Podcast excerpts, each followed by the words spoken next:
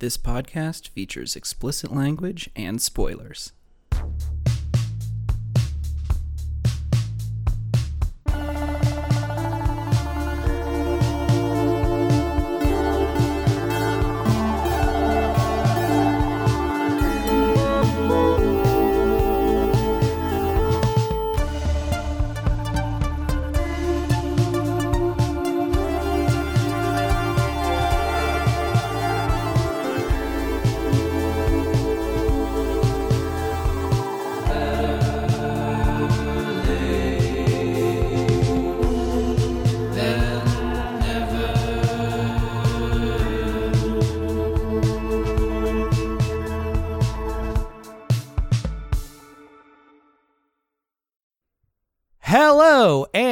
Welcome to Better Late Than Never, a movie podcast where Dave invites a friend to watch a blockbuster, cult favorite, or otherwise culturally significant film that they've never seen before.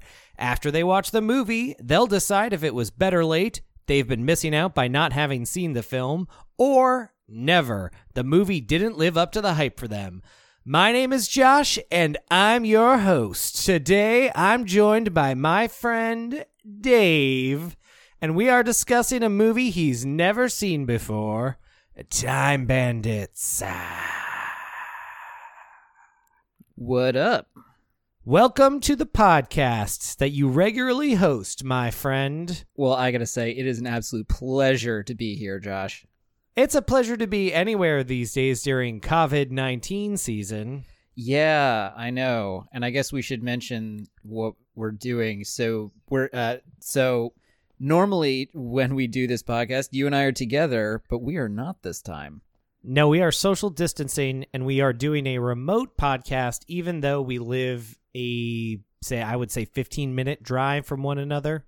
Yeah, but we're being responsible, and we're That's al- true. We're also testing our equipment, and, uh, yeah, As we will be spending a lot of time at home and we don't have a lot to be entertained by, and we want to put more entertainment into the world, we said we do some remote podcasts.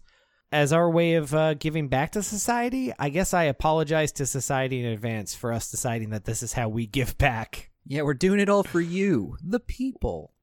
It's like uh, building ammunition in World War II. We're uh, stockpiling content for when there simply won't be anymore. Exactly. Yeah, yeah, yeah. There is a lot of scary speculation about this that there will not be a return to normalcy for at least 18 months. And at to some extent I'm kind of embracing that. I think it'd be exciting. It'd be a very interesting uh year and a half. Uh be a monumental event in our lifetimes. Forms could radically change. What came back after the year and a half drought would be really unique or interesting. Well, And my goal time- during that whole time is to be here to entertain you and all of my adoring fans for that entire period. Just Yeah. nonstop me. Me. Meanwhile, meanwhile, we both have regular jobs that we have to keep doing remotely. so far. Yeah. Yeah, for the time being. Uh, and uh, anyway, so I posited, hey, for our first effort, why don't we do a podcast that I've been, a movie that I've been looking to pod for a very long time, ever since the uh, summer of 2019 when you did Terry Gilliam month, and you elected to do uh, 12 Monkeys, great movie. Yeah. Brazil, even better movie. Yeah. And then I suggested round it out with Time Bandits. And I said no. You not only said no, you refused. You have been stonewalling me on this for, uh, you know, eight or nine months since, Yeah, because I don't want to do it. which doesn't make any sense. This is a movie that lands, that falls directly under your description of what the podcast is about. No, it doesn't. It is a blockbuster film. No, it, made, it isn't. It grossed forty million dollars against a five million dollar budget. So Dave, it was ni- financially successful. Who cares? There are plenty of forgettable films that made money. in 1981. That is more than financially successful. That is that is making eight times your budget, and it is uh a if you're going to appreciate those other two movies, why would you shy away from seeing this one? And okay, let's say this. I'll pitch it to you this way. You also use the word cult favorite. So I guess Yeah, but that is a implies that there is a cult around the film, and I don't know anybody. There, there's no cult for Time Bandits, as far as I know. I don't know anybody else who's even heard of this movie besides you. I've never heard it talked about in any other context except for by you. brother. It's a cult of one. I'm I'm burning the flame for Time Bandits, and I think you will be too after we do our viewing. Well, all, all I can say is congratulations, coronavirus, because you have gotten me to the point where I'm even willing to watch and pod about Time Bandits. So there you Ah. go, Josh. The silver lining. COVID 19. Uh, right. So enough COVID 19 content. Let's talk about this movie. So, uh, Time Bandits. Yeah. Uh, it, I already uh, mentioned it came out in 1981. Uh, you're already aware, uh, due to my lobbying, of who the director is. Uh, so, do you have any idea what this movie is about? I do not, but I'm gonna hazard a guess. So the reason why I don't, though, by the way, Josh, uh, you know, obviously you're gonna be hosting this week. I've handed over hosting duties to you. First time, by the way. Congratulations, Josh, that I've let someone else actually host. Um, Woohoo! You know, but um, And I am holding a, gu- a, a gun to your head. yes, even though we're not in the via same Skype, room. Via Skype, yeah, yeah. via Skype. it's but it's an add-on that you can download for Skype. Yeah, but um, there's gonna be a lot of me not knowing a lot about this film, Josh, and the reason for that is though is because no one has ever seen this movie, no one knows anything about it, and it has zero cultural penetration, which is why we should never have done this movie, Josh. oh wow, that's brutal. Um, I think you'll understand after you watch it, maybe why Yeah, yeah, I yeah, believe it does. But there are things about it that I can't say in No. part one without I mean, giving I'm- away the ghost. I mean, obviously Terry Gilliam's a great director and an auteur, and I suppose we should be willing to take a deeper dive into some of his B sides.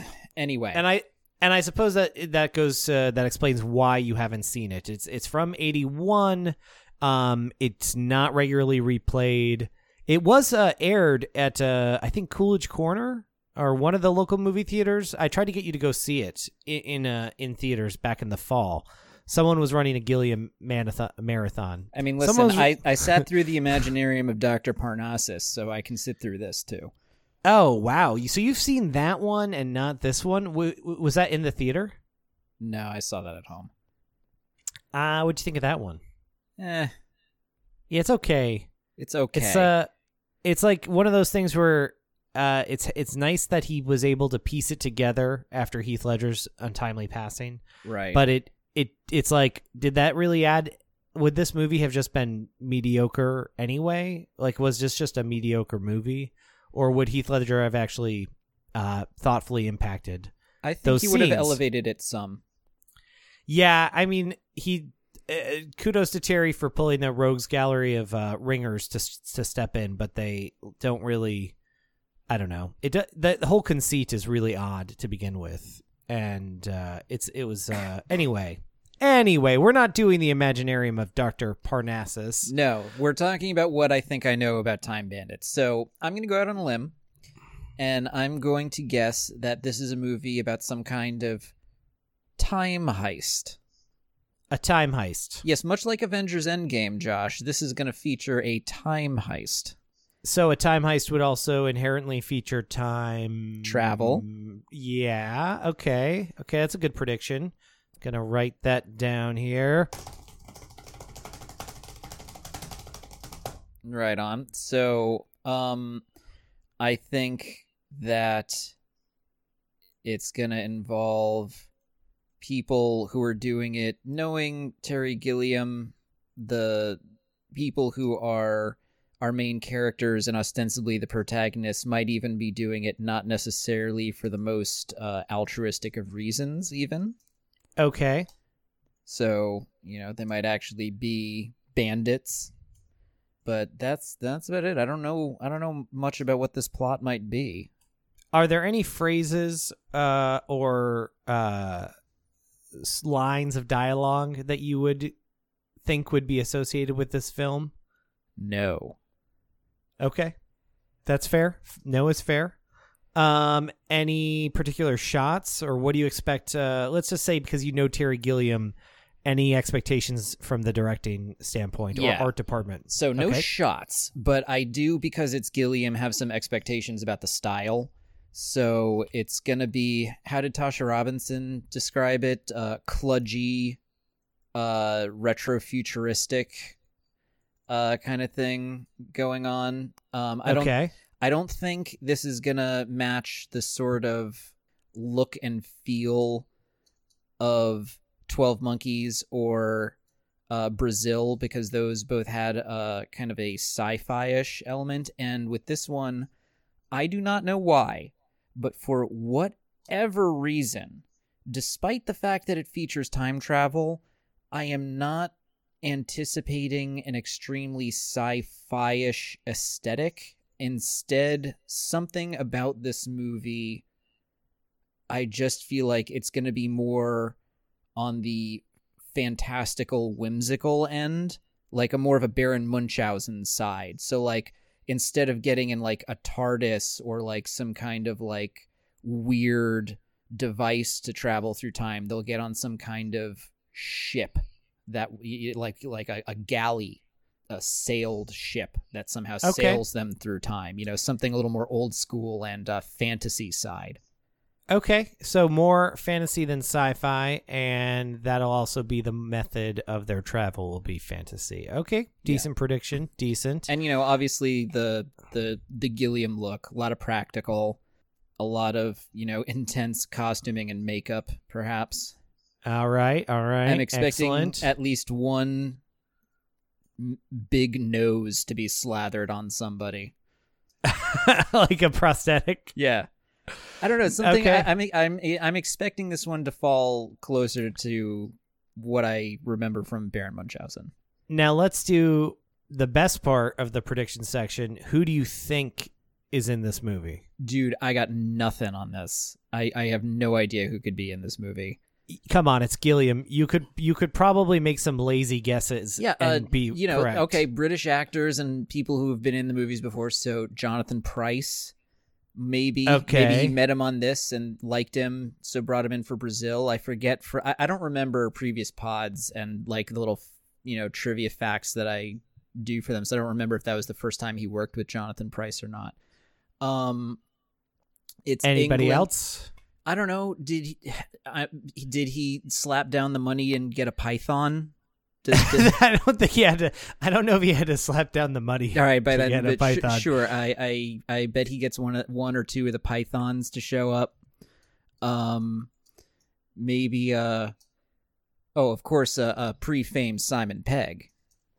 A pre-fame. I think Simon Pegg would have been a child in this point. He's actually sure, probably maybe pre. How old is he? Pre-birth? No, not by 1981. He's older. Than I that, mean, but I I was I was born in '85. Uh, you so assume Simon Pegg is five years older than me. if there's a 10? baby in the movie, it's Simon Pegg. If there's a baby in the movie, I'm going to write that down. If there is a baby in the movie, that baby is Simon Pegg. And of course, Which you know, if there's a, a female character in the film, which you know, not a guarantee, but um, there's probably one. There's probably a love interest. Um, there's only two British actresses. There's uh, you know, Judi Dench and Maggie Smith, so it has to be Of course. one of them, okay. Now here's the question or at least at the you. time. I mean, nowadays we have you know, Natalie Dormer, Emilia Clarke, uh, Nathalie Emmanuel, Lena uh, Headey. Lena Headey. Yeah, you know, like all all all kinds of great British actresses. Oh my god, I was gonna say Amelia Clark Duncan, but that's yes, Amelia Clark. Duncan. Yes, Uh, hey, she's w- real huge. question, question. Um, your I have an I'm going to prediction that I want to add. Uh, do you think that this movie will pass the Bechdel test? Absolutely not. Ooh, absolutely not. I would be Because, surprised. uh, I would be surprised if there's more than one speaking role for a woman in the film. Okay, yeah, fair enough. I mean, Or it if- was 1981. Yeah, early 1980s. I just uh, you know, raging Now- raging patriarchy. If there is, it's going to be that it's not going to pass the Bechdel test. It'll be someone you know who's not named, or you know, like a side character who's a nurse or something like like it's not it's not passing it. Now, I'd like to ask, uh, how are you going to view this? Are you going to rent it? Is that your plan? I am going to rent it from a streaming service. Yes. I would challenge you to purchase it No. because I'm so confident that in part two of this, you are going to be humbled. You are going to be apologizing. You're going to regret only being able to watch it once, and you will be annoyed that the next time you want to share Time Bandits with someone, that you have to rent it again, and that and that next time you'll be flipping buying it. Oh, Josh, Josh, Josh, Josh, Josh. You own this movie. I have it on DVD. and you are so starved for opportunities to watch this movie with someone. If I I- ever felt like watching it again, I need only ask. I am so sure. I mean, in this day and age, I had to I had to go to a vintage antique shop just to get a DVD player to watch this DVD because I just don't have it anymore. I, I had, you know, It actually, I- though, I, I have to walk back my prediction because I was just thinking about it. They're traveling through time. They may meet female historical figures. they could. So They could. They might bump into Cleopatra or. Oh, know- that's a prediction. You uh you did not actually say at like uh that they would meet historical figures at all. So Oh I'll yeah, I think they're going to meet historical figures, and so you know they might meet Boudica or Hippolyta, Cleopatra, and any one of you know a whole bunch of you know Florence Nightingale. Who the fuck knows? But at least one famous female historical figure. So I take it back. There might be more than one speaking think- role, but I I am still skeptical that it passes the Bechdel test.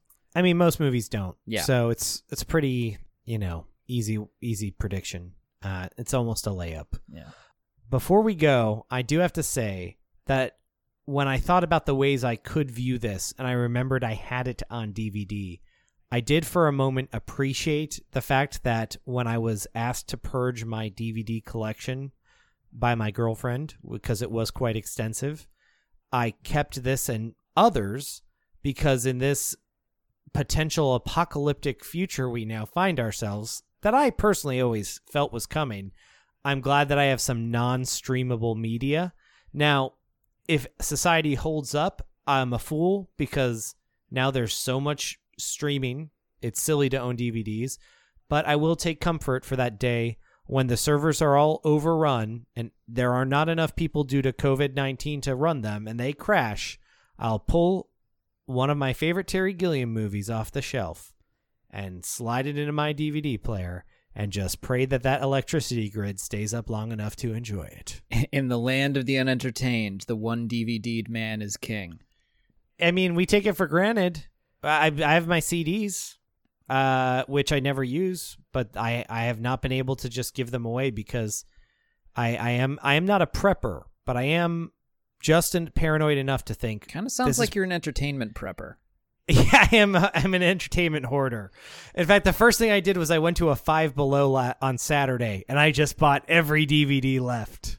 Everyone else is hoarding food and TP, but you straight straight to the DVD section. I also have a quick thing I want to throw out before we f- watch this film, Josh.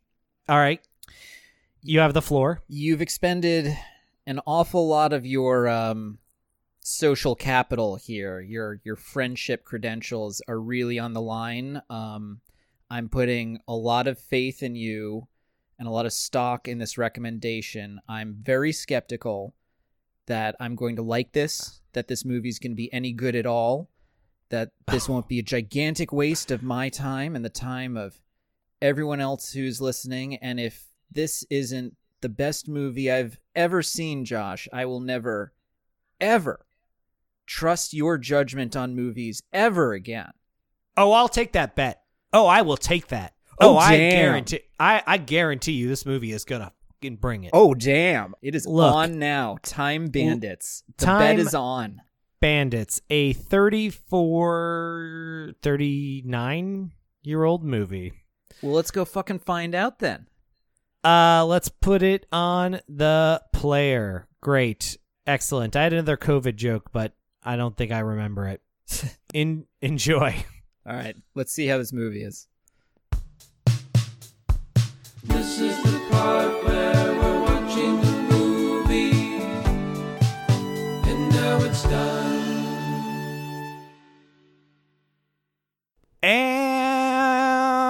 And that was Time Bandits. Ah, yeah, yeah, it was. it was. So, Dave, how you feeling? Are you good Well- as hell? David, how you feeling? Are you time traveling? David, how you feeling? Are you Liz? Oh yeah. Did you steal some loot? I have some thoughts. Uh, let's get into it. So, will you want to just uh, go into thoughts, or do you want me to give some background about this little movie that you and I just viewed? Oh, please do tell me some background. All right. So, Time Bandits was a Python joint. If you're not familiar with Monty Python, British comedy group, we covered them extensively in the Terry Gilliam episodes. Now, the Pythons, a comedy group that have had some success, they produce a movie called Monty Python and the Holy Grail. It's a $400,000 budget. It makes 5 million. They make 12 and a half times the budget. It's co-directed by Terry Jones and Terry Gilliam, two members of the troupe. In 1977, Terry Gilliam directs a movie written by him and Charles Alverson called Jabberwocky. No budget available, no box office available. Stars Michael Palin of Monty Python. It has no other notable actors other than Michael Palin. I've never seen it. I wouldn't recommend it for this podcast. It does not fit any of the criteria of your your you know medium. Might not be the only one, but please go on. Uh, um, they make Monty Python's Life of Brian in '79, which is a four million dollar budget. So they've gotten a significantly bigger budget, and it makes twenty million dollars. Who directs that one? Just Terry Jones. Okay. So they've been doing pretty decently. Assume Jabberwocky was at least like a broke even. They've had the Pythons as a group have had a few hits. At this point in their career, Monty Python has a production company led by Dennis O'Brien. Uh, Dennis O'Brien was their manager at the time, and he was friends with George Harrison, whom had financially backed uh, The Life of Brian. So they're talking about what movie to do next, and Terry Gilliam keeps pitching Brazil. But Dennis won't make it because he doesn't understand the concept. And Terry Gilliam says he doesn't understand the concept. It's He- 1984. he can't understand how that would be a movie or a good movie. All right. No, I'm serious. This is truly Okay. the story. So Gilliam just says, okay, what about something family friendly? And he and Michael Palin essentially write the movie w- literally while they are shooting it. it shows. So Gilliam wrote the outline and uh, has uh, essentially said that the idea came because he thought it would be really interesting to have a movie that focused on a child's point of view, but he didn't think children were good enough actors to sustain that. So his He was che- right. his cheat was to surround the child. I want to make sure I say this correctly with with literally small people Little people. little people and that is the initial time uh time bandits concept was Wait, wait, wait, wait, wait, wait, wait. So he didn't think kids were good enough actors to carry a film as the lead. And so his answer to this was not, hey, maybe if I tried, I could find a talented child actor, the path that I would have recommended he take. But instead, his answer was, I will surround the child actor who I know will be bad with little people because what because they w- are going to be roughly the same size? That And- was literally the motivation there? He could have surrounded the kid with anybody why specifically choose little people actors to work with a child actor as like a cure for the his perceived badness of child actors. he literally thought there was an interesting dynamic created by all of them being of the same height, but the uh, crew uh, being small people having a deeper emotional depth. I I would have been way cooler with this if it had just been using little people actors. This rationale on the other hand, I feel like is I don't know if it's offensive, but Wait. it's like vaguely maybe it's stupid certainly. No, no, no. I think you're taking you're taking it the wrong way because I uh, watched this on DVD, like we mentioned in part one, and because of that, I have DVD extras. There was a bonus oh. when I opened up this DVD. There was a bonus disc, Dave. And in the time be- before we sat down to do part two, I watched that bonus disc. So I watched an interview where, where he and Michael Palin, who was the co-writer, uh, where they talk extensively about the time bandits themselves, and they did want them to be like little people, but the but the I guess what he was saying is that his motivation was, you know, and they both talk about how extensively how they're very excited these guys got a chance to be themselves and not have to be in suits, that they got to be real characters. They worked with them extensively a lot. Like when I said it was written on the fly, it was because they had the outline of the historical periods and where the crew was going to go and a lot of it written but they didn't have a lot of the dialogue and so gilliam basically fleshed out the movie and then palin was writing the scenes uh Can bas- I ask a question about this? sure Why why did they write it on the fly? Like why didn't they just finish writing it and then make the movie? So they're coming off the high of having delivered Life of Brian, and Uh-huh. they want to make another film. This is a departure because, and I don't know why it's not full Python, but this is like the Pythons have a machine moving, but they're not ready to make a movie together. But Gilliam is ready to make Brazil, and Dennis O'Brien won't make Brazil because he doesn't feel like it is a strong enough concept to be uh, brought to life. Gilliam shifts and sketches out this timeline about the original But idea. but but, uh, but, but like why the rush? Like he was like you I will let you make another movie but you have to make it right now. I mean, that I think was the. It was like let's build off this momentum. Let's get another property out there. Uh, we are we are now a production company. We used to just be a sketch group that made a few movies. Now we have to produce. To we have to put pu- properties out there. Um, I just know that Gilliam has said that he had the idea was based on the movie was based on the idea that you could commit a crime and then retreat to a time period before the crime happened. That was the concept. So it, it wasn't about people working for God or children, but it was like that was the base idea for Time Bandits. okay.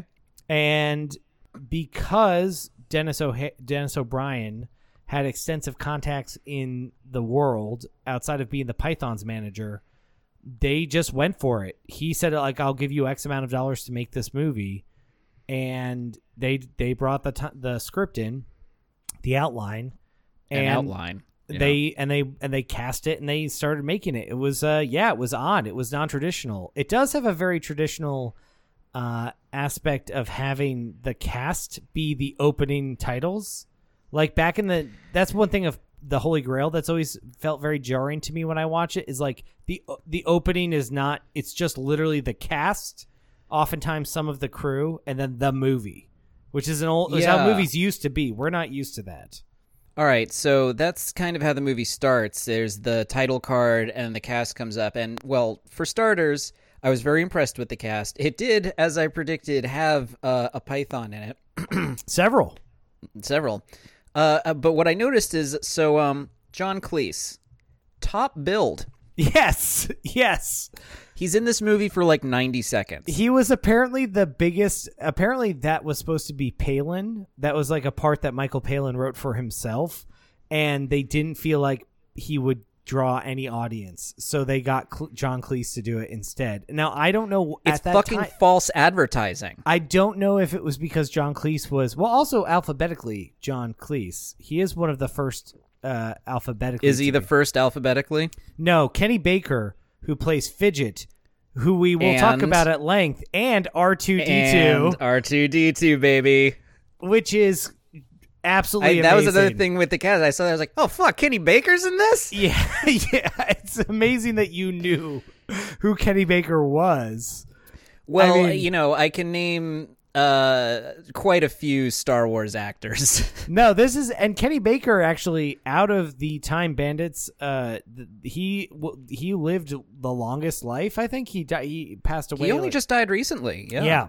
He was in all of the first six Star Wars movies. He is R two D two. Another thing that I noticed too was that um as I was uh, renting the film uh to watch it off streaming, I realized the reason why I thought there would be some kind of fantastical element to this and there might be a ship is that um I po- probably saw the box at Yeah. your place and saw there's a big ass fucking ship on the cover and No, I was that- like, "Oh, that's that's probably where that came from." It's not that you saw it at my place. It's that when we were going to do the Twelve Monkeys podcast, you told me to bring Twelve Monkeys the DVD over. I said I had it on DVD. And then I rolled in and you were like, Do you have the movie? And I was like, Oh yeah. And I had brought all my Terry Gilliam DVDs over. So I like threw out Fear and Loathing in Las Vegas. And you were like, Josh, that's not the DVD. And I was like, Oh yeah, no, I'm sorry. Uh, and I reached into my bag and I like probably threw this one out. It was like Time Bandits. And you're like, Nope, that's also not the Terry Gilliam movie we're doing. Anyway. Uh so this has quite the cast. Ian Holm. Yep. I mean, where's your mind like? What were you thinking at the at the at the beginning? Because Well, the cast, I was impressed by the cast. I was like, oh, wow, there are a bunch of Pythons in this. Uh, oh, wow, Kenny Baker's in this. And then I was like, oh, fucking Shelley Duvall and um, what's her name from Brazil. uh, Katherine Helmond, Right, right, right. Uh, and so I was like, oh, wow, the cast, and, you know, in, Ian Holm too, obviously. and then a like, name flashes across the screen that overshines all others. Sean David Warner. Sean Connery.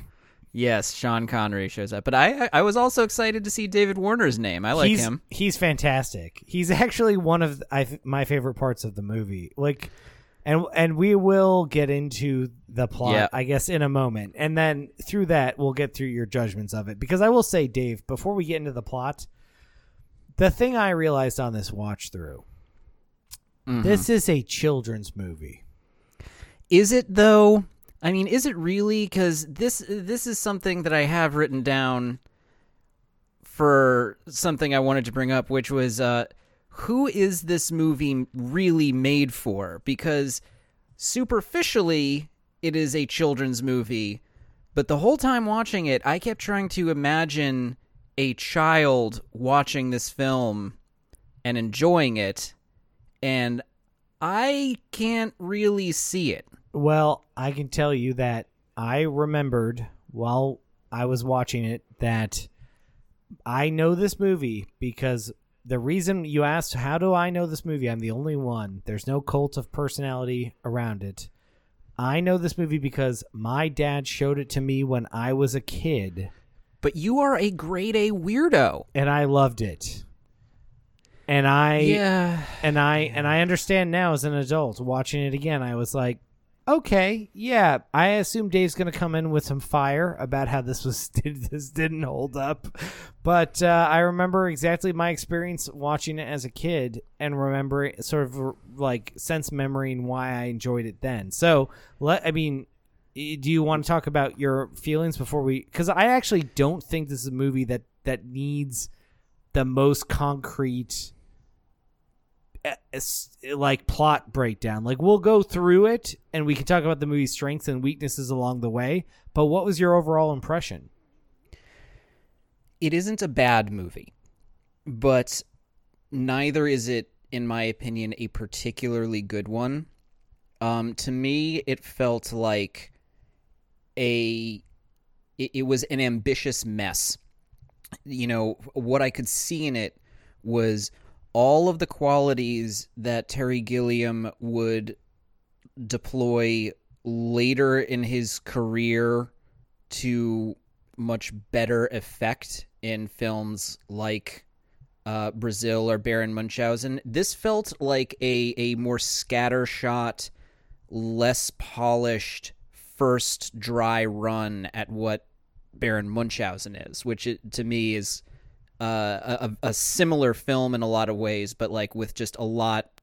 It's it's tighter and better, at least from my memory. You know, so it just it felt like there's a lot of there's a lot there that's good, but it felt like a real mess going in. And since we are, you know, starting with the plot, maybe we can start with talking about the the lead. The main actor in this film, the kid, I'm sorry, I'm sure he is a wonderful person, but he can't act. He's he's bad. He is a a charisma void at the center of this film, and I thought that that harmed it. You're talking about Craig Warnock as Kevin. Yeah, and I'm really sorry. Like I try not to be harsh in that way whenever I can, but in this instance I just felt like he really was not good. Well, that's interesting you say that because Craig was not someone who aud- wanted to be an actor, and he has only been in two films. This and one he made, uh, I think, two years later. Uh, he went to the audition because his brother was auditioning for the movie, and Terry Gilliam, and this is on Terry Gilliam, said, "No, I'm not interested in that kid who auditioned, but like his really quiet brother that was there in the room with him. What's that kid's deal?" And he cast him based on his introvertedness. Yeah, that's fucking stupid. It it reminds me of um similar disasters. So like you look at the Last Airbender, another a movie that Oh, M Night is worse than this film. You know we're living. That's a M- worse film, but it has uh, an equal hole in the center with the lead, and it's because the kid's great at martial arts, and he sent M Night Shyamalan uh, an audition tape of him doing the martial arts, and Shyamalan was like, "Oh, he looks kind of like Aang, and he can do all the martial arts bits. You've got the you've got the part, kid." But he didn't think about the acting, and the kid can't act. So, you, you know, there, there's a parallel there. Like this kid, he just his line readings are very flat, very monotone. You know, there's there's a part near the end where like all of the time bandits uh, the crew of little people who are stealing things that he's joined up with, they're like running into a trap that's been set up by David Warner, the bad guy. Yeah. And he's like, he's like, no, don't go. It's a trap. Yeah. And like, it's just so flat and so uh, unemotional. And th- there are multiple scenes where it's he's robotic and i feel like it infects some of the other actors at a few points there were uh, other parts where i felt like uh, the acting was just not very strong I'll definitely get on board that he's not very charismatic. I think that for me, it doesn't take the needle a ton in either direction because on this view, I was, I mean, I have this, like I said, recollection of the movie of like simply enjoying all of it. And so on this view, I was very much like, uh, more hyper watching hyper- it with a more critical eye and a lot more hyper reactive to like the things that I did not like. So his performance, yeah, admittedly wouldn't, and it's also the same thing. Gilliam complained endlessly about about the child who was cast as Bruce Willis, as young Bruce Willis in Twelve Monkeys, a- as like being like he was like he has the perfect eyes, but he can't act. And it's like Terry, maybe you he's should barely in it maybe you shouldn't be making casting decisions when it comes to like young actors because you don't have like you seem to have a perfect idea of how to slot adults into roles but you seem to have no handle and i'm sorry too but also this excuse that like kids can't act is fucking bullshit because we've seen it in our lifetimes. You've got people like you know your elijah woods and haley joel osments and your dakota fannings who are all you know saoirse ronan was great as a child. Fucking anna paquin won an oscar as a fucking baby. No terry gilliam is is is a blow is a bit of a blowhard. He's a bit of a he's got some issues. Uh i don't think his issues are necessarily like that detrimental but they definitely impact his movies and this I mean, was what I was trying to illustrate with the Python references is this the first time, or I guess the second time, uh, he's directing alone, and it's the first time he's directing alone with a budget. And there's an there was an interesting thing I read where we've talked about how Sean Connery is in this movie, and Sean Connery has to ride a horse, but apparently they only had him because he was so big at the time for two days essentially. So on the first day, and that was like the first day they shot anything for the movie. So they're Is that why? He, did he get hurt, and that's why he's sitting down for all the rest of his scenes? No, no, no, no, nothing like that. But more that he uh, was essentially like they went to shoot that battle scene, and Sean Connery was like, "Well, Terry, you know you're gonna shoot like all of my shots first, and then I'll be in my trailer like waiting to come out for more." But you get that like I'm not just gonna be here all day, like shooting everything. And Terry Gilliam was like, what? No, wait, what? You're gonna okay, yeah, sure, yeah, fine. And like and apparently it was like then he was like, I don't know how to shoot him getting on the horse if him getting on the horse involves production assistance. And Connery was like, You'll just fix it in post. And Gilliam Yeah, was see? like, Oh, wow, I never thought of that idea before. Like fix it like like there's this is again an anecdote I read in preparation. Fix it in this. post. But like Connery was like, "Oh, don't worry, Terry. You'll fix it in post." That was a bad Connery. Come on, we got It's a terrible Connery, but don't worry, we'll fix it in post. Connery said, "Don't worry about how it looks when I get on the horse. You'll fix it in post." And that is true. Like, all you don't have to show him mounting it. You just have to show him like. In Why shoot him in the fight scene at all? He's wearing a mask. Yeah, yeah. Great question. Both of them were. All right. all right, so well, um, we should talk about the plot though, because w- one, one, one other thing though that I want to mention, all right, and this is actually to the movie's credit.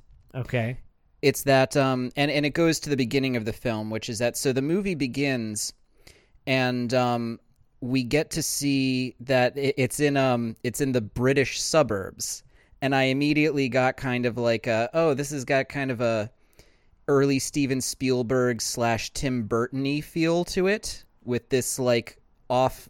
Even more on the Tim Burton side, even with because it's got the cookie cutter suburban feel, but a little off kilter yes, you know, because it's Gilliam, and maybe also for our eyes, aided by the fact that it's also British. I didn't know that other countries had suburbs. Did you, Josh? I thought it was just an American thing. I had But, an, um, an impression.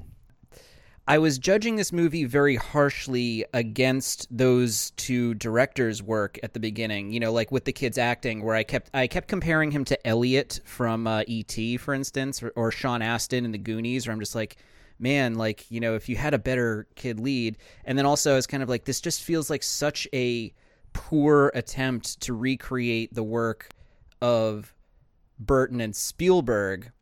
And then I, I thought about it and realized the date on this, which is 81, which is before pretty much any of that. Certainly before the Burton stuff and before almost all of the Spielberg stuff. Like E.T. didn't come out until 82. Yeah, You know, he'd done Close Encounters, I think, by then, but um, this predates all of that. yeah. They so- shot it. They actually shot it in I think seventy nine. Yeah, yeah. yeah. So, in a way, I actually do give this credit because it was tapping into this this thing, this whole you know the idea that you've got the your cookie cutter suburban stulted, oppressive, straight laced middle class society with like all of this magic hovering just below the surface for children to discover. That was something that's been now that's a total Spielberg thing and then you know Burton and all of these guys that has been mined so much after that and this actually did it I thought I was ripping it off poorly and then I realized no it actually did it first Yeah, so is- I, I will give it credit for that Well, that is the secret of the movie is that it was like uh look looking at the the numbers um it was a huge success and I talked about it in in the in, part 1 but so Gilliam and uh Palin when they shot this movie it was rejected it was rejected when they shot the script and they made it anyway with their manager and and bat and funding by George Harrison of the Beatles. And then the other thing was they were rejected after they had a cut of the movie. No one would release it. And it got released by a studio that was like, you know, the the B movie of the major studio market, and it was a crazy success. Like, like again, forty million dollars against a five million dollar budget at that time was impressive. Yeah, that's, that's that's good. Um, well, so that being the case, the the movie does begin with this kind of um weird British suburbs, and we see a little bit of the kid with his family before the shenanigans start. I do kind of wish that we had learned, we'd gotten a little bit more time or somehow learned more about the kid because, and I think this maybe goes a little bit also to his flatness, but I never really felt like I got a good sense of who he was. yeah. like we see him, we see him reading his history book, and Right. so we know he's into history, and his room is filled with like figurines. But like by the time the movie is going, like I realized, you know, halfway into it, like I, I just I still have no idea who this kid is. It's very similar to Brazil because it opens with a TV program. In Brazil, it's a commercial, but in this, it's the and it's a very nice thing. It's Jim Broadbent. Who I who I didn't recognize. He's so young. He's hosting a show called uh, uh he's hosting a like nightly program called uh God, I wrote it down. Your money or your life. Which is hilarious, and, And- it looked so weird. It's so odd, and it really does look like they kill you if the questions aren't answered correctly. Because there is there's a shot of a, a sequence where a woman is being asked a question, and her husband, who has a cast on one leg, is being lowered into a crane of custard head first if he can't if she gets it wrong, and then like not like double dare just dunked in it, like left there to drown. Yeah, it reminded me a little of uh, I'd buy that for a dollar on uh, in RoboCop. Yeah, and uh and the kid is like in the background like kind of bored, kind of wants to get out of there. The parents yell at him and send him to bed. They're obviously monsters or it's like at least tried to you know, portray Well, but we we don't really get very much time with them to establish that. But they're certainly not good parents. They're not paying close attention to their kid. They're very uh techno and appliance obsessed. They have like 17 blenders for some reason. I don't know if you noticed that she makes them breakfast in a blender, but then there's three more blenders on a shelf behind them. And I then only noticed the one blender. Oh man. So they but what uh, we've glossed over a thing they send the kid to bed and what happens? Uh, Knight comes busting through his wall. Yeah, so kind of the first like cool Terry Gilliam effect is like a knight literally rips out of his wardrobe and bounds across his bed and then his bed turn like is actually uh sort of juxtaposed against an actual forest that the knight runs into and then it was what a dream? Uh figment of his imagination? Everything is normal his dad Yeah. knocks on the door and is like yo kid stop making so much goddamn noise And so he goes to bed the next night, and this time he wants proof. So he's got his little Polaroid camera with him. Polaroids take Um, a they they have a big platform in this movie. It's, it's Yeah, actually kind of surprising they weren't a sponsor. Yeah, that's a missed opportunity to get a little product placement money. But um, this time coming through is our team of time bandits. It's a group of little people, thieves. And the moment I was a little worried when they came through because I was like, oh, okay, there's this group in here. And my first thought was that, like, where is this movie going to fall on the Verne Troyer, Peter Dinklage scale of dignity? Yeah, you know where you know on the one end it's little people treated with no dignity and it's horrible and on the other end you've got peter fucking dinklage. How's this gonna work out? Um uh it's not the worst but it's also not great. Well, you've got the Time Bandits, and I'm just gonna rattle them off here. You've got Kenny Baker as Fidget, Malcolm Dixon as Strutter, Mike Edmonds as Og, Jack Purvis as Wally, Tiny Ross as Vermin. I didn't make that up. That's his uh, stage name, and uh, and then Randall, uh, David Rappaport. So Yeah. Now, the, uh, part of the problem too is that uh, also, you know, also, so you've got the kid who can't act. That's a problem. Then the other ostensible leads of this movie is the group of time bandits, and it's the same problem you kind of get in uh, the Hobbit movies, where um, and this has nothing to do with them being dwarves, but like you've got this big group of dwarves hanging out, where it's more that they're a group where they're not very well differentiated, and I never really knew who was who, what anybody's name was, and it was only the leader of the group, Thorin in The Hobbit, and Randall in this movie, who had enough of a distinct personality and name or anything where I could like recognize him and and tell him apart from the rest. So that was, I think, maybe it's because I've had multiple watches, and I can't say. I think I've had about four. Um, I agree that it's very blurry. One of this movie's biggest issues it's very muddy, almost always.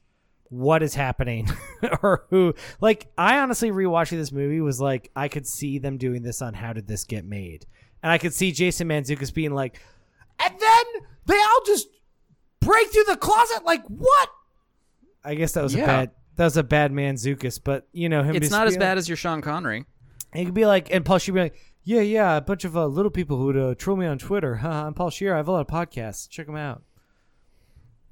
But well, anyway, anyway, so, no, this so- movie has this movie is like uh, it's Terry Gilliam, but it's sort of unformed, and parts of it are really good, and parts of it are not great, and and you have to yeah, it's a mess. like taken as a whole, a mess is a great way to describe it. So I would not be surprised if this was taken on by other podcasts in a negative way. I still enjoyed it, and I still think there's a lot of merit to it.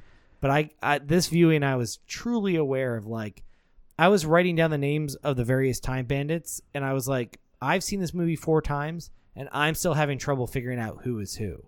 So I Yeah. get that. At a certain point, I established who Fidget was, Kenny Baker, and Wally, but because they have a particularly emotional moment towards the the, end, of the yeah. movie, it's hard not to like identify the two of them. At the beginning, it's very easy, but um, they bust in the kid's room. They accuse the kid of tr- I don't know trying to trap them there or something.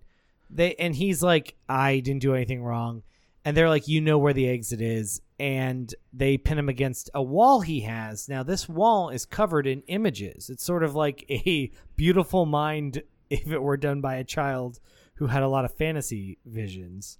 It's like he's been clipping things from magazines and basically putting his own timeline on the wall. Would you have a wall like that when you were growing up, Dave?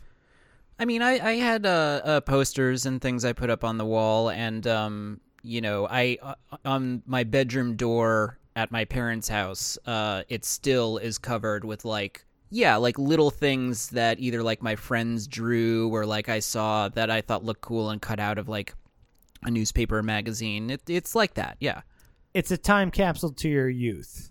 yeah. Uh, This is what this child is putting on his wall, and they throw him against it, and it uh, falls backward. Which is, a cool effect. I was gonna say, one of the best effects of the whole movie. it which was very is- Michel Gondry. Yeah, the the wall starts falling backwards, further and further down a corridor, and you know they realize this is their way out of this dimension. They don't really explain what's happening at the time, but then it is this great At the time, at the time. Sorry. This great practical effect is broken up by a very incredibly hokey and sad sort of Wizard Oz Wizard of Oz effect, where a, a human sort of head starts bellowing at them behind fog and smoke. Now, Dave, you were the skeptic on this, and this was your first watch. What was your response to that to that moment? Um, I didn't think it looked great, but I was willing to roll with it just because um I'm I, I didn't want to knock it for having special effects that look dated to my eyes, given that it's from, you know, forty years ago. That's that's fair. I mean, Robin's response was like, "Yeesh," and I was also like, "Yeah." Apologetically, that does not look good, but it is No, a fam- that, that I, I have plenty of critiques of this film. That actually was not especially one of them. now that was a famous actor, though. Do you know who that that? No, I wasn't was? familiar with him. Ralph Richardson. Didn't know him. I don't know him from movies, but like Sir Ralph Richardson, I know is like a Shakespearean like. I mean, he must have played Hamlet or something. So they escape uh, what is ostensibly a headless Wizard of Oz. I mean, a head and bodiless Wizard of Oz s figure. But he is he is implied to be God. Yeah, they call him the Basically. supreme being. Yeah. Um, and they crash and land in Napoleonic war times, which is is uh, uh, it's not really explicitly shown at first, but you get you know fairly quickly. Um, and we get our Yeah, first like when you meet Napoleon. well, that's like our, you get your first bit of what this movie is going to be because they run into and encounter Napoleon, who's Napoleon, who is played by Ian Holm, uh, who I think is excellent. Uh, and this is, I think, one of the reasons my dad showed it to me is because he was a puppeteer, and this is this scene where Napoleon is watching a hand puppet show, like a Punch and Judy show. Now, for Wow. for any listeners who don't know what a Punch and Judy show is, which is probably most of you, it was an old hand puppet art form where Punch, who was the lead character, he was kind of a dick. And every plot revolved around him beating up every other puppet and eventually killing them. And typically the devil would come and kill Mr. Punch, and that was the end of the that was it was a morality play about how if you were a piece of shit, you would be judged by the devil accordingly. Yeah, it was always a hilarious thing about a guy beating his wife, right?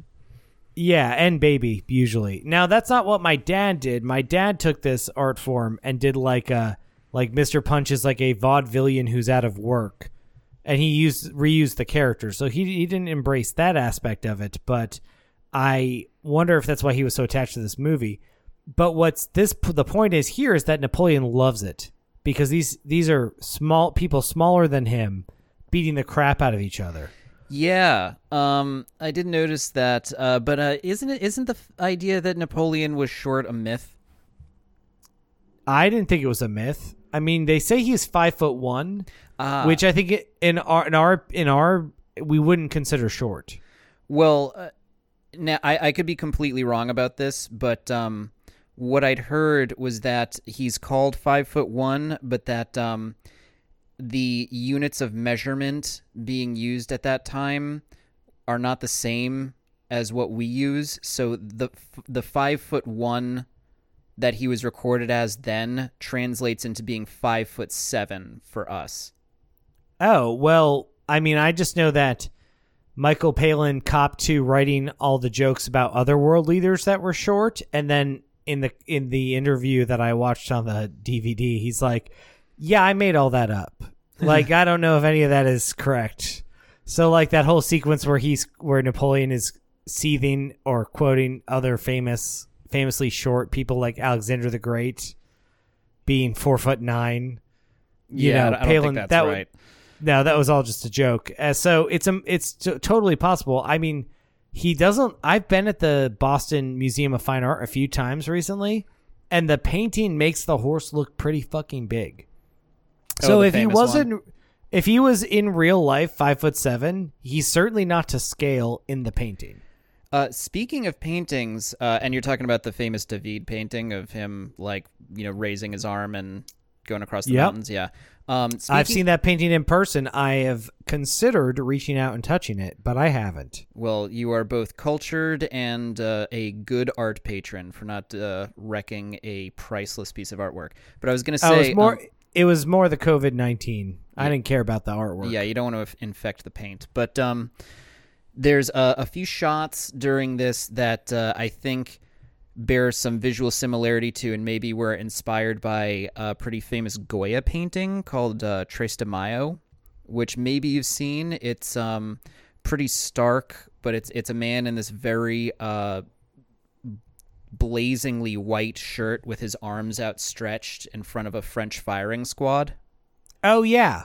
Yeah, there's there's a few shots in this of the French firing squads that look quite similar to that. Yeah, it's it's this also it's a very dark like the joke is that the war is still going on.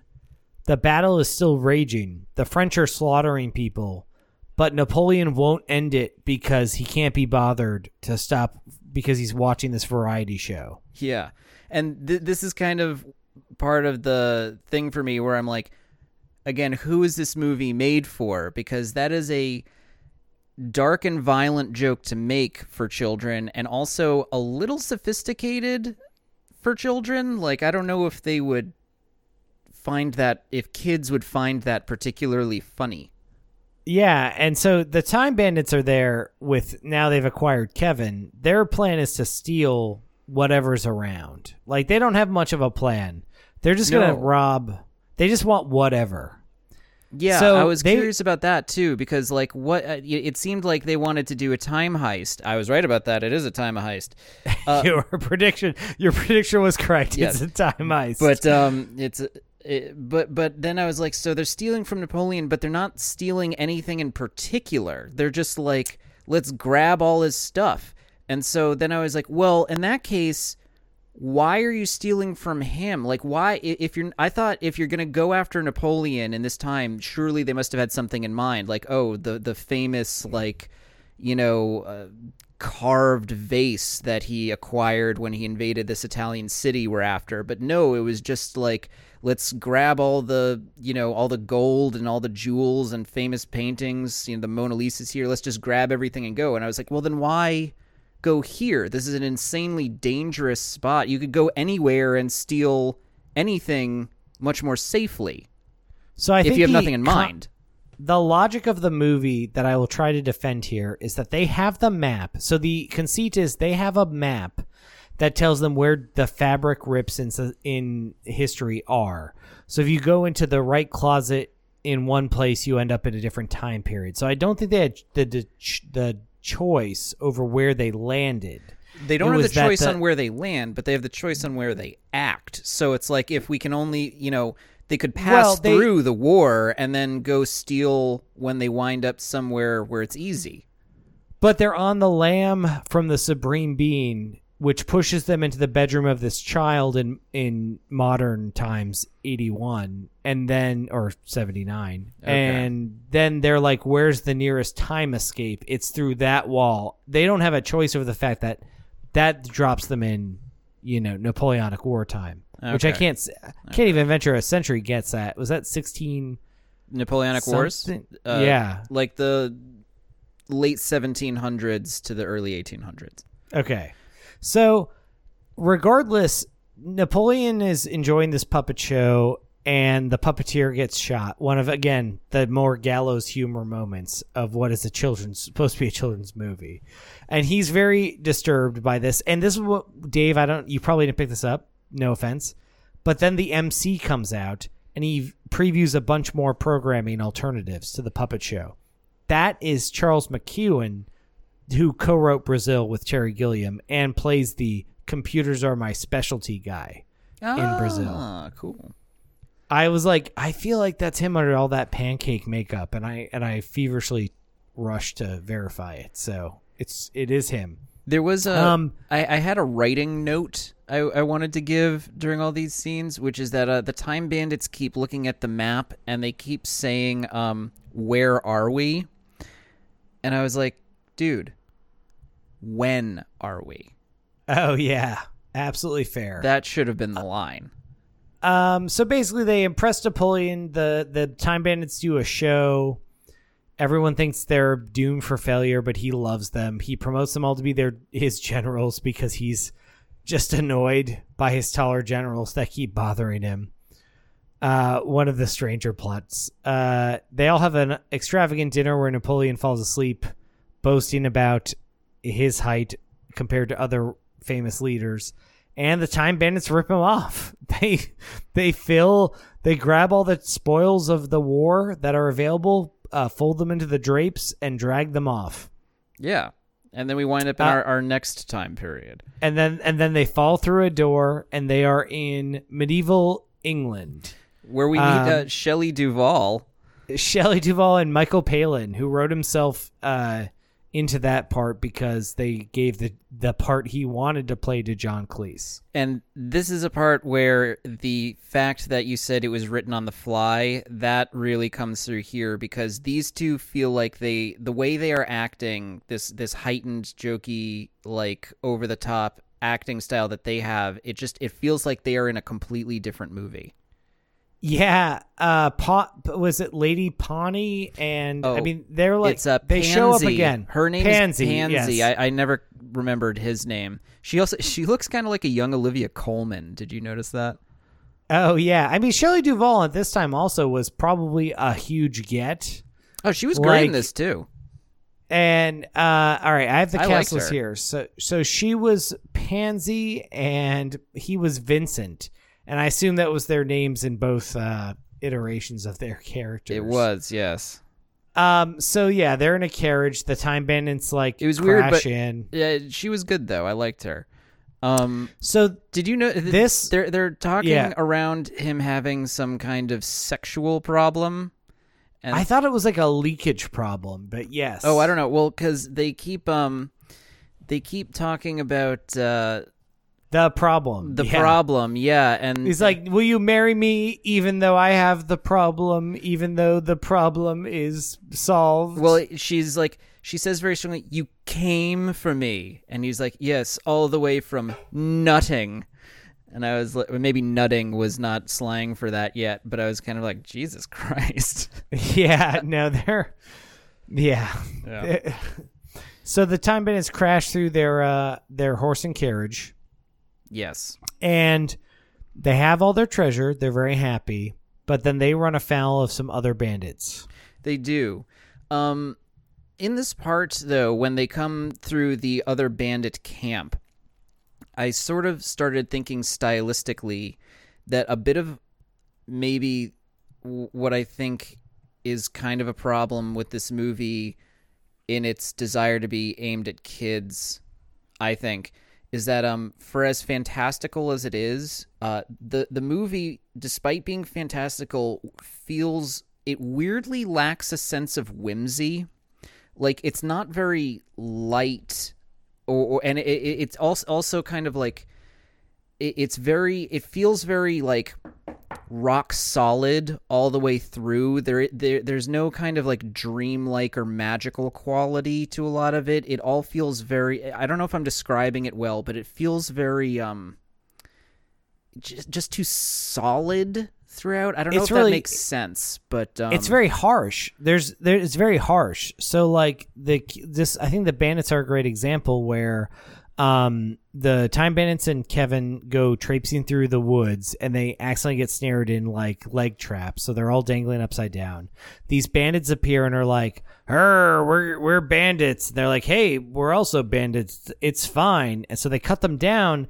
But then the opening shot of the bandit camp that they are taking them to, a guy is arm wrestling with someone else and he rips the other guy's arm off and then throws it into a pile But it- of ripped off arms which is like it's not gruesome but it's like that's not kid humor like that's not funny i think kids i mean I- maybe kids would find that funny because of No, the I- I think- violence no. I think they could feel like totally that's find like a that very- funny. Th- that's But like that- a very adult like it's very adult like it's like the arm it's not just the arm goes off it's like the arm goes off and then it's thrown into a pile of other severed arms that's sort of like grimly dark That Uh, no, I, I, I think kids would find that funny. I, I actually thought that was one of the lighter moments of this whole scene.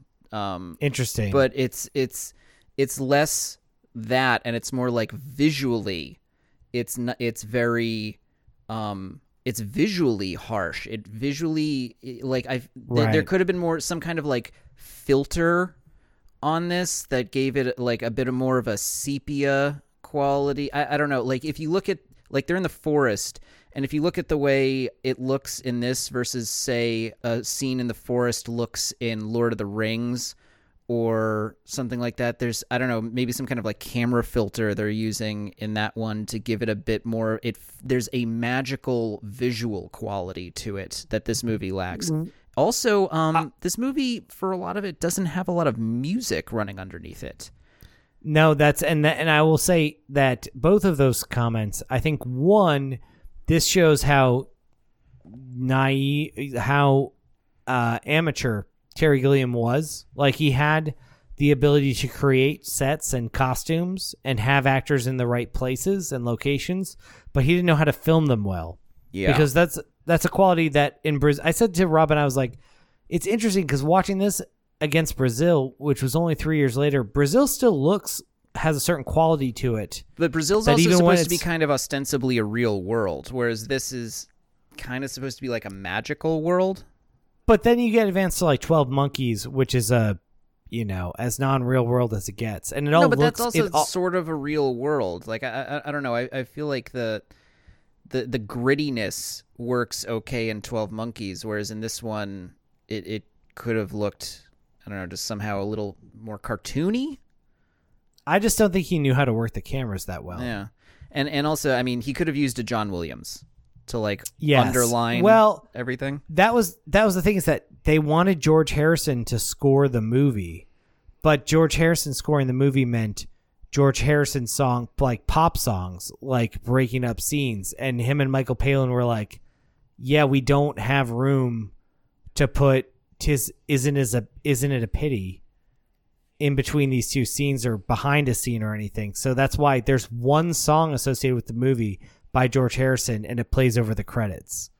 And the whole movie is just sort of like warbling like wom Yeah. like which I think is because there wa- there was a disagreement between them and the producer and like if George Harrison knew how to maybe they should have just said yeah, he can score it and maybe it should have been like George Harrison's centaur, but behind everything. Maybe. But Well, it doesn't have a musical. It lacks a musical element and quality, and I agree. And I and that that is I think the driving um, reason. So, but wait to not gloss over this Robin Hood scene. So they meet Robin Hood, the bandit camp. That's the big reveal, and this is one of the uh, again one of the sequences where it's like, who is this for?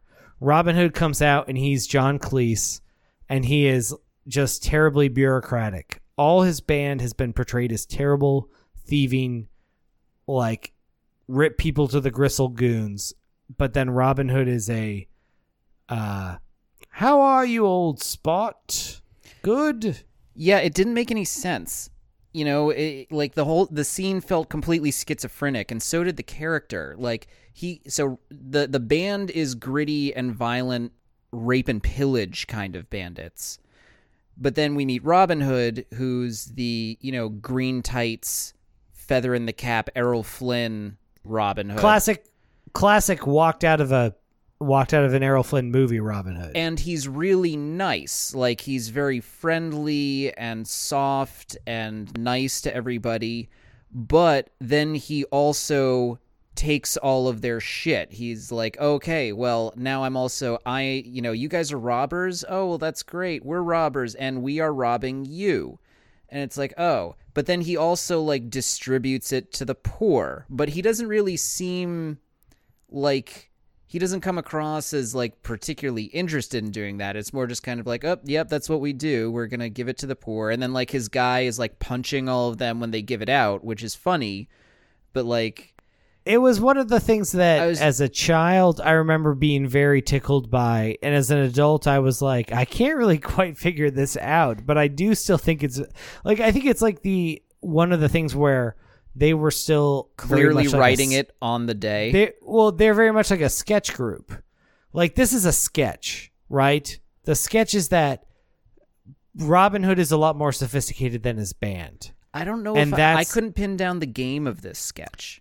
And the, I thought that yeah, well, no, that's fair, which is why the it doesn't land that well because it would be one thing if the bandits and the gang were all of the same type of personality, but they're two different things. These are time traveling bandits, and these are like abject thugs, and like why Robin Hood exists at all in this manner is is questionable, but there is something about John Cleese is like I mean I do I did really enjoy I, I did I I was more confused by it on this viewing, but in previous viewings I remember being like just so I just thought it was so funny that he was just such a stuck up like Oh, so you're robbers, are you? We are as well. Well, they'll enjoy it because it's that one joke. I think it is that one joke where a scene is carried by one really good joke where he's like, well, they're the poor. They don't have much, but I guess that's what makes them the poor.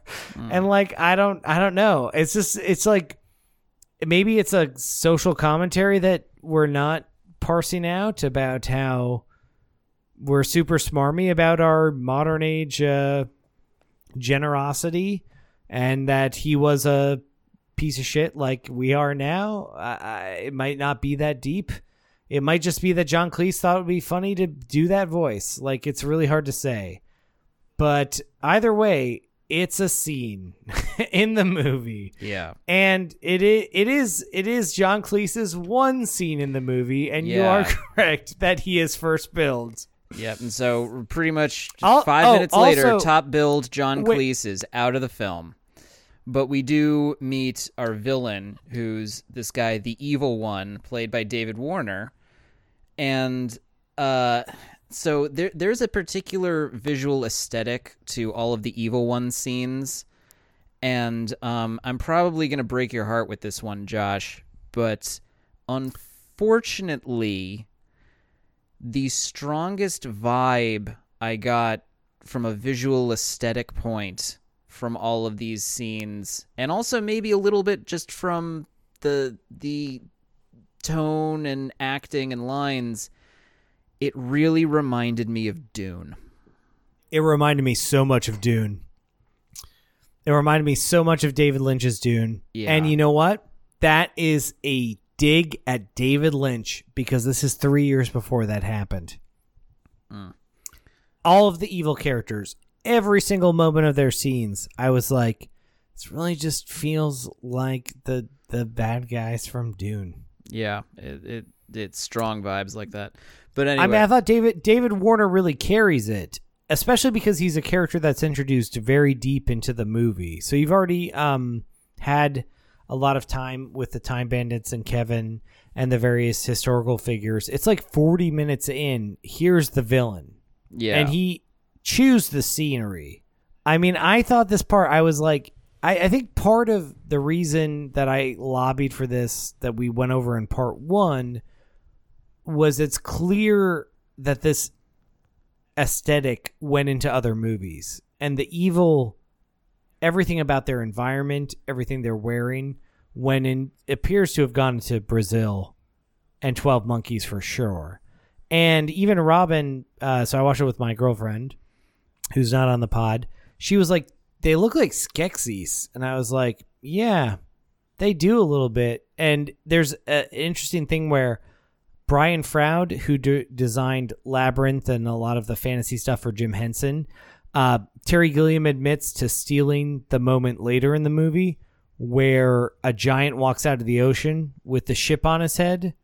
He was like, that was a Brian Froud drawing that I just thought was cool and maybe made sense at this point in the plot. So I ripped it off from Brian Froud.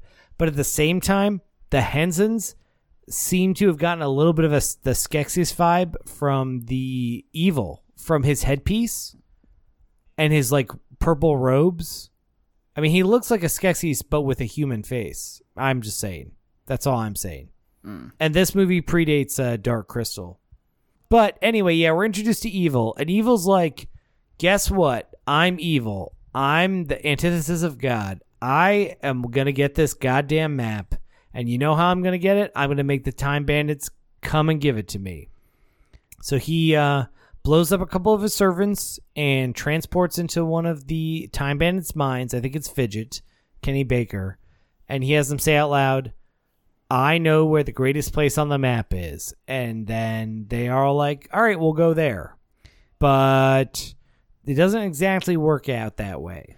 No, and the kid winds up separated from them in a different time where he meets uh, a young, virile Sean Connery. Ooh la la. I don't know.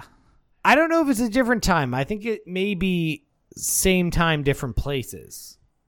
Oh, no. They were in the Middle Ages, and then he's transported back to, like, you know, like, he, Sean Connery's like a Spartan. No, but what hap- Yes, you're correct. But what happens is two portals open, and Kenny picks one, or Kevin picks one.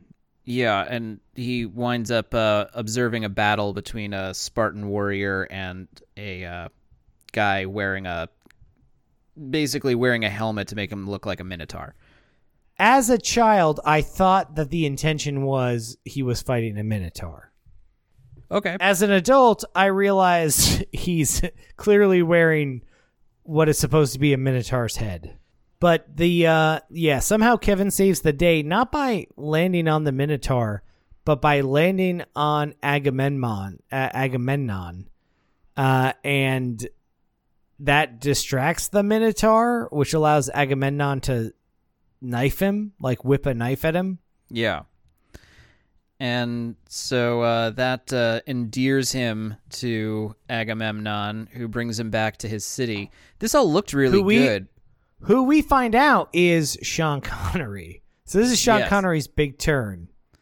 Yes, yes. Um, So Sean's like we like Sean Connery. I mean, it was Sean Connery at the peak of Sean Connery in his like he had done Bond, he'd been Bond. Like get he was a huge get. yeah, and he's young and hot in this.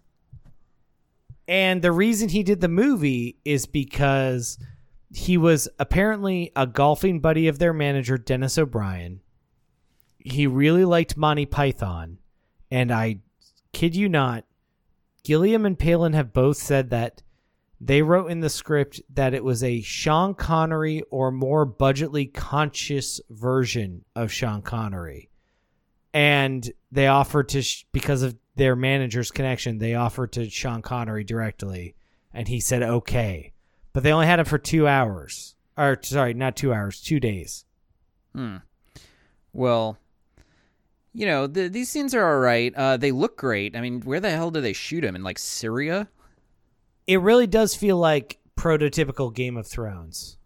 Yeah. Like, th- there was a lot of this that I thought, oh man, Weiss, the Weiss brothers or whoever, those guys must Benioff love. and Weiss. Yeah, well, you Yeah, know, it, it, like- it had the look of the Meereen scenes, especially like those masked soldiers in the city. Had you know the they have that um, uh, the the the Meereenese uh, assholes kind of looked like that.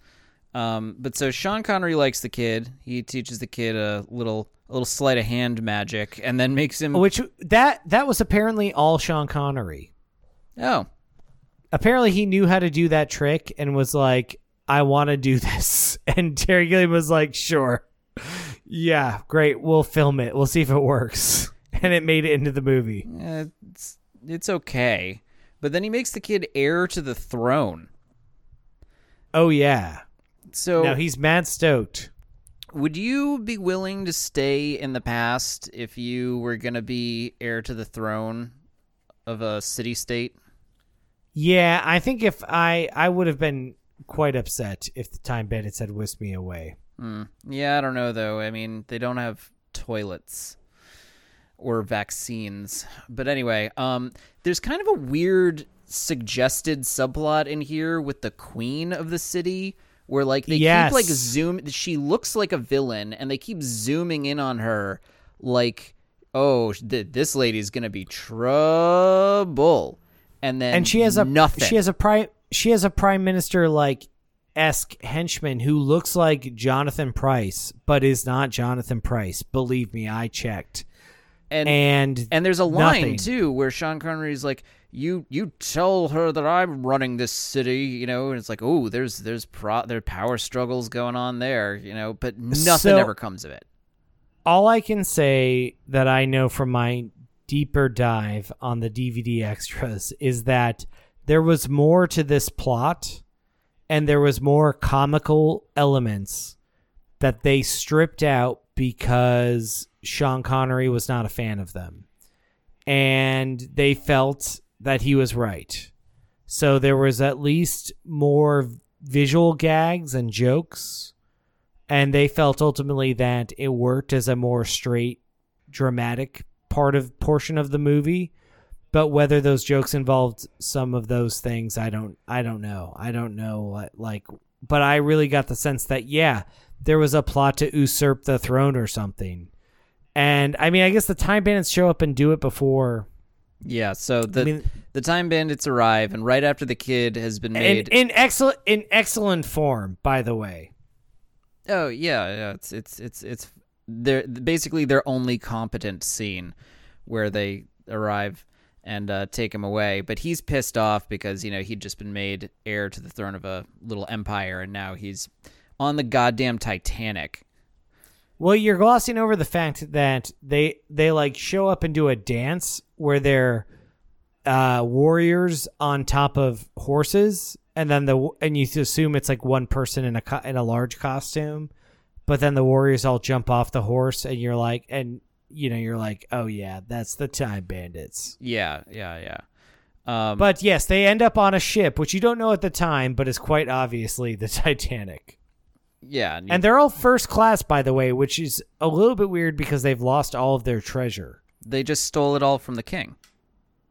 Oh, I guess, yeah, presumably. Um, we meet, we run into uh, Pansy and Vincent again, who I guess Yes. exist in all times. Yes, and the Time Bandits ruin their courtship and also expose the fact that Vincent is bald and wearing a toupee. Yeah, they, ruin their courtship again. This scene, I I mentioned it earlier, where um, some of the acting was too flat in other scenes. This is the one I was talking about, where um, Randall here, the leader of the Time Bandits, gets the scene where he's talking to Kevin about what his plans are. And so Kevin's still moping because he's angry that they took him away from this cool Spartan king who he was pretty attached to and liked a lot. But uh, you know, Randall's like, "Oh, we got a plan to go steal the most valuable object in the entire universe." And th- there's kind of been a suggestion throughout that Randall's like a little greedier and more power hungry than the rest of them, but it's not fleshed out a lot. But in this scene, he gets this kind of little, not speech, but like a few lines in a row where I think the idea is that like these these greedy qualities are getting the best of him, where he's like, Fidget told me about the most valuable thing in the universe. It's in the fortress of ultimate darkness, see? And then he he launches into why he wants to do it, and he's like, "We risk all, we win everything. Waiter, bring me more champagne." And I'm like, "Okay, those are cool lines, but they were delivered just like that. Like very th- there's a certain amount of intensity to it, but they're quiet." And I was kind of like, this is sort of his um you know, his big kind of hubris moment. I feel like he could have like gone more over the top with it. He was like, "This is it, boys," or you know, "This is it, Kevin. This is what it's all about. We risk all. We win everything. Waiter, more champagne." You know, like he. But instead, Yeah. he, it's delivered very quiet, and I was kind of like, "Uh." You know, I, I'm Yeah, not, well- it- it's it's weak. No, you're right. Like, I mean, their motivation in general doesn't. It doesn't. It's very like, why are they doing what they're doing, and why are they not being more calculated about it? Well, but it's but it's even- also like a. Fa- it's a fantasy movie that's like, I guess I'm too smart for my own good, and I don't need to answer that. No, but it's not even that. Like I didn't need an explanation like that. It was more that like Randall's his passion doesn't feel very strong because, you know, he, he a little bit later there's kind of like a little mutiny against him as the ostensible leader of the group. And I'm kind of thinking like why? Like I haven't seen anything amongst you guys that shows any it, it doesn't show anyone to be any more virtuous or any less greedy. Like there's there's very little to suggest that like there's any reason to have this mutiny against Randall. It's more just kind of like I think it's supposed to be something like this scene where we're supposed to get the idea that he's being corrupted by this quest and he's he's getting too greedy and too all caught up in all of it and it's making him into Yeah. a tyrant and um you know Well, the- I think the the thing is that we but we never get that it's it's not strong we, enough We we know that they are headed towards evil, and that that is not where they should be going. And well, they should know it too. Why are you trying to go steal something from a place called the Fortress of Ultimate Darkness or whatever the fuck it's called? Don't go there. Yeah, I mean, obviously, We're gonna But go to the time of legends, Well- to the Fortress of Ultimate they- Darkness.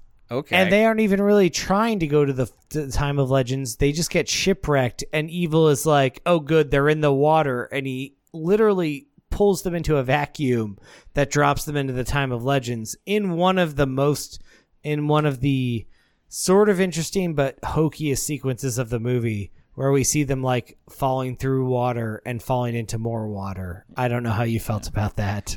Well, Um, whatever. There is there's a funny thing where they're all they're all you know 17 years before the actual Titanic movie or 18 years before the actual Titanic movie where they're all huddled around a, a piece of the Titanic in a very much like never let go situation. There's room on um, that table for everyone. But uh, they eventually, yes, they fall. Evil lets us know that they have fallen into the time of legends, which is like not even really worth digesting that much. There's an overly long scene where they land on a boat run by an ogre who has a wife, uh, played by Katherine Helmond, who is just apparently a large normal person. Yeah, I mean, the I think the only real significance of this is that this is where we get the ship from the poster.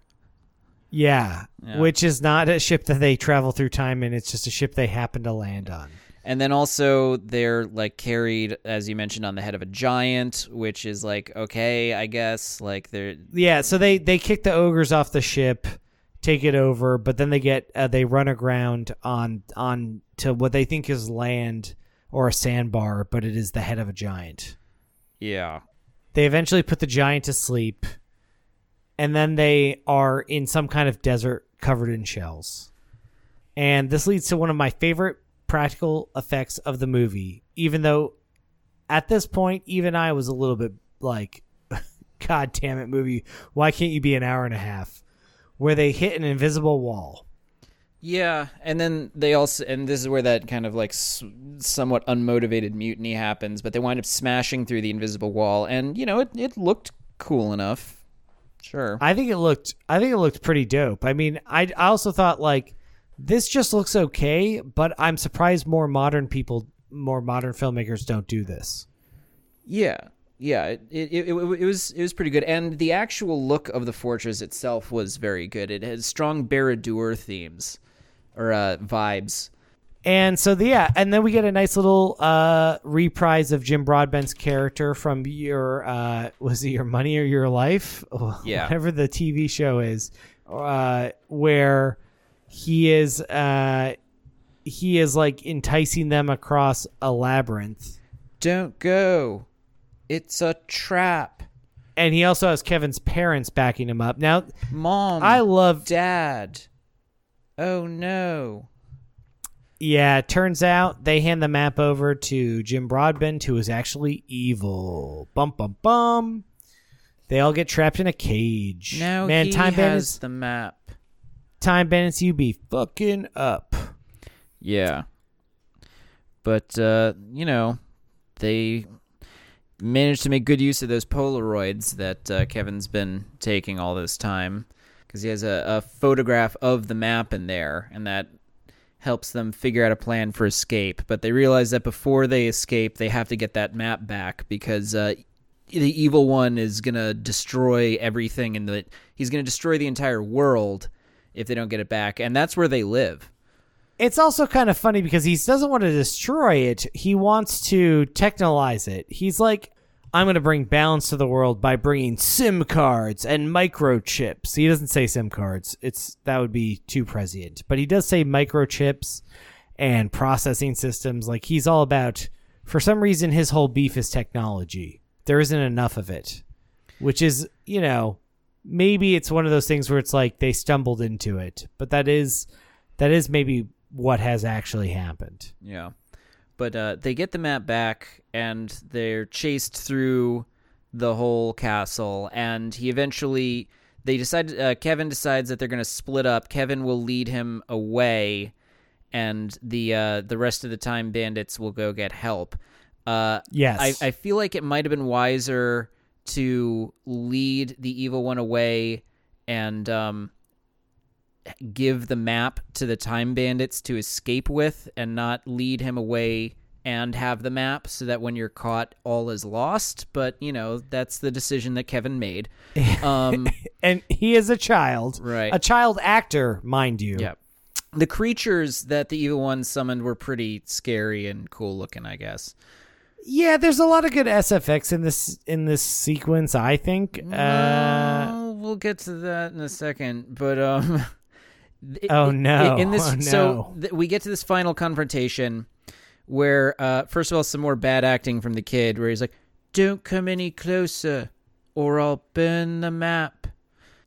Just as he's about to be killed, blown up, or like converted into some horrible abomination by the evil one, the time bandits arrive with all these like reinforcements from throughout history, right? So you get like knights and archers and a tank from World War II and a spaceship from the future, like all this stuff. And I was kind of like that's cool and it's a rousing moment, but um it might have been cooler if the people you brought in related back to the adventures you'd had along the way. Well, it's interesting you say that, Dave, because in the script, the plan was for Agamemnon to come back. Right. So all the archers that showed up were he was supposed to be leading him, They and look it wasn't. like yeah, they look like Spartan warriors. And Fidget was not supposed to die. It was supposed to be Agamemnon. Mm-hmm. Now, I don't think that makes a lot of sense because they didn't bring Napoleon back, and they didn't shoot it that way because they didn't have Sean Connery. Like that was literally, oh, we can't get Sean for this scene. What if we rewrote it that Fidget is the one that dies? Evil defeats everybody, and he causes a column to crush Fidget. Yeah. Now pu- during this battle scene, there is some cool stuff, but uh, I do think that to a certain extent, we, much like a lot of people, tend to uh, tout the virtues of practical effects as opposed to digital effects. But I think this battle scene really does kind of show you the limits of practical. Like, it skates it skates the line. I don't think it's great, but I think it's very competent. sure. But yes, it's very obvious when David Warner is going from himself to a model or himself to like, you know, And latex. a lot of stuff is sort of like hidden and you know there's striking images but uh, it is not a very exciting scene also there No, and some of it doesn't make any goddamn sense. Like it's like, oh, they're gonna shoot arrows at him, so he's gonna become a pincushion and then puff himself up to the point where the arrow. I mean, some of it is just too conceptually. I don't think it would work if it was CGI or practical. there's also a line um that i think maybe should have been cut which is th- there's some cowboys that join them and Yes. when they're about to rise They say let's lynch him.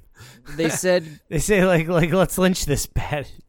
guess we'll have a lynching Yeah. is what they say and i was like holy shit for our yes i mean we do that association is true now i think in 80 you would still associate that i don't know if you'd be able to differentiate i mean i'm i, I hear what you're saying and it is a regrettable line but it was a cowboy thing they hung people they hung people like who committed crimes like petty theft Yeah, just the you know the line has And they- associations and where I don't they- think that they- it would make it they in, also- in nowadays. No, they well, you wouldn't, and I, I don't think you would go out of your way to say it, and I'm not going out of my way. Like it's not a good line, but like it's one of the things that it makes it a 40 year old movie is like that was still something that, I mean, the Oxbow incident is a book that I was quite a like I've read. Yeah, Uh, I think it's quite powerful. good movie anyway. too. We should do it for the pod, as you like to say. Mm. Uh, the what I was trying to say about Agamemnon is that so they rewrote the scene so that Kenny Baker would be the one that was crushed by the column, and that and that they said added a new dynamic to Wally's character, who was played by Jack Purvis, because in real life Kenny Baker and Jack Purvis were a comedy duo outside of film. Yeah, it's the end of the movie though. It's too little, too late. I mean, I really liked that as a development, but yes. Uh, so, um, They're about so the the battle fails. David Warner kicks the shit out of everybody. He kills everyone, and they're they're the time bandits and Kevin are themselves the only ones who are left, minus uh, Kenny Baker, who's already dead. And they're about and to so Wally is like, I they're they're all trying to hold Wally back, but because his buddy Fidget has died, he is like charging at evil, even though at this point it's completely fu- futile. Yeah, and um, this is where the day is saved by a literal Deus ex machina, Yes, the Supreme Being. and that's kind of lame. Yeah, it's not the most satisfying thing. Uh, God, who's played by Ralph Richardson, shows up and basically says, "Yeah, this was my plan the entire time. Isn't it? Isn't it a great job how I made evil? Isn't evil so cool? Because I made him." And so now he's, you know, and we tested him, and the test is over. Yeah, there there was a good line here where someone says like, "You let all these people die just to test your creation." And it's like, yeah, that's a that's a pretty good dig at God and religion, I guess.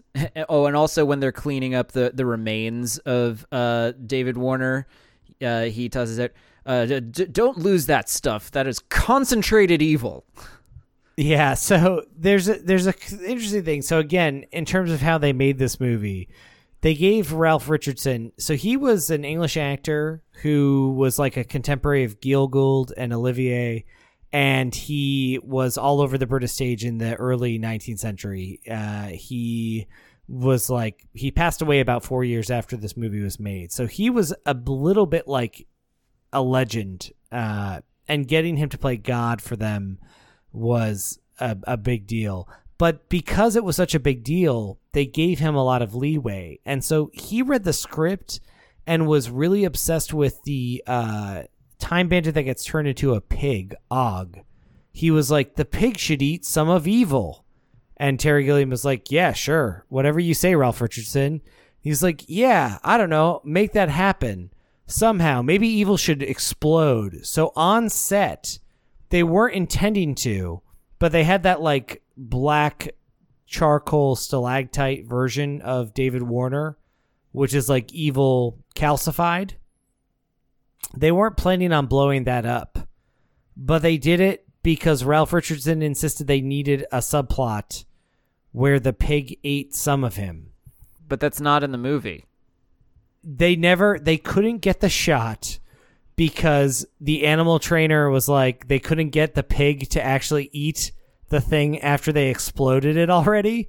So they that's why part of his sequence is returning that person to a time bandit human because they had no other they were like all right well we have to stitch this together somehow. So he turns him back to normal. So that's how they got that. Um, the other funny thing i'll say is that uh, he has like that this isn't really an anecdote but I love that Kevin asks, "Why does there have to be evil at all?" And he goes, he like he sort of like walks off screen and comes back and is like, "I don't know, something about free will." Yeah. It's just a a very funny like he's I don't know. It, like again, one of these things as an adult, I was like, "Man, this could be a stronger scene." And as a kid, I was like, "Wow, it's so funny and goofy. God doesn't know what he's doing." Yeah. but they vacuum up all the evil. Almost they collect it. it. And the time bandits are like, yeah, we're going back to work.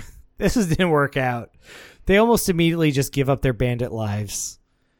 Uh yes, and they clean up almost all of evil. But what happens? Kevin wakes up in bed, back in his bedroom.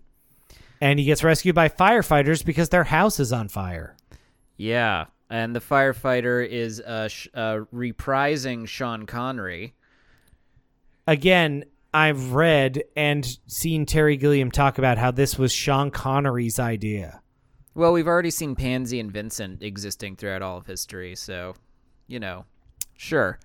But um his house burns down and then it turns out there's a piece of evil in the uh the the cooker that The, caused mic- the fire. micro- in the in the microwave. Yeah. that's what caused it all. and and his parents start reaching for it and the kid tries to stop them. He's like, "No. Don't touch it." they immediately touch it, And they they touch it without hesitation. they blow Yeah. up and then that's the end of the movie so the movie ends with his house burns down his parents blow up he is an orphan The end. Yep. Okay. That's Time Bandits, baby. All right. I mean, I mean, that's it- it. it's that's, it's funny in how dark it is, but uh, again, Yeah. ostensibly a kids movie. I mean, Terry Gilliam had this brag that he took all the comment cards from the screenings, and everyone said they liked the ending, but none of the comment cards were positive. So they all said they liked the ending sarcastically, like. And he and then the producer uh, Denis O'Brien was like, "I don't like the ending where the parents blow up." And Terry Gilliam was like, "Haven't you looked at all these comment cards?" It's the only thing that people like about the movie. And he was like, I guess you're right, Terry.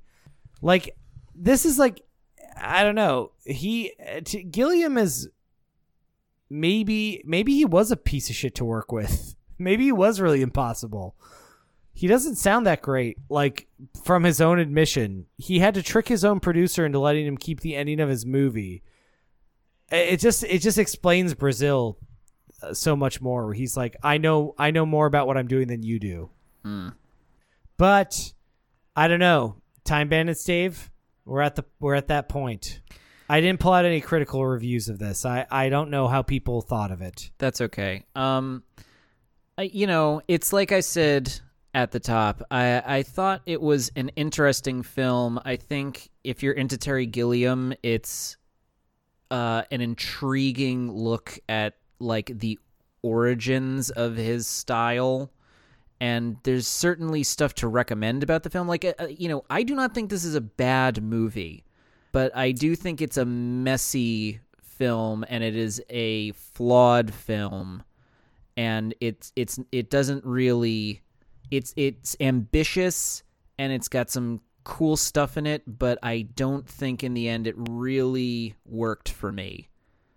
So kind of a an intriguing almost good movie.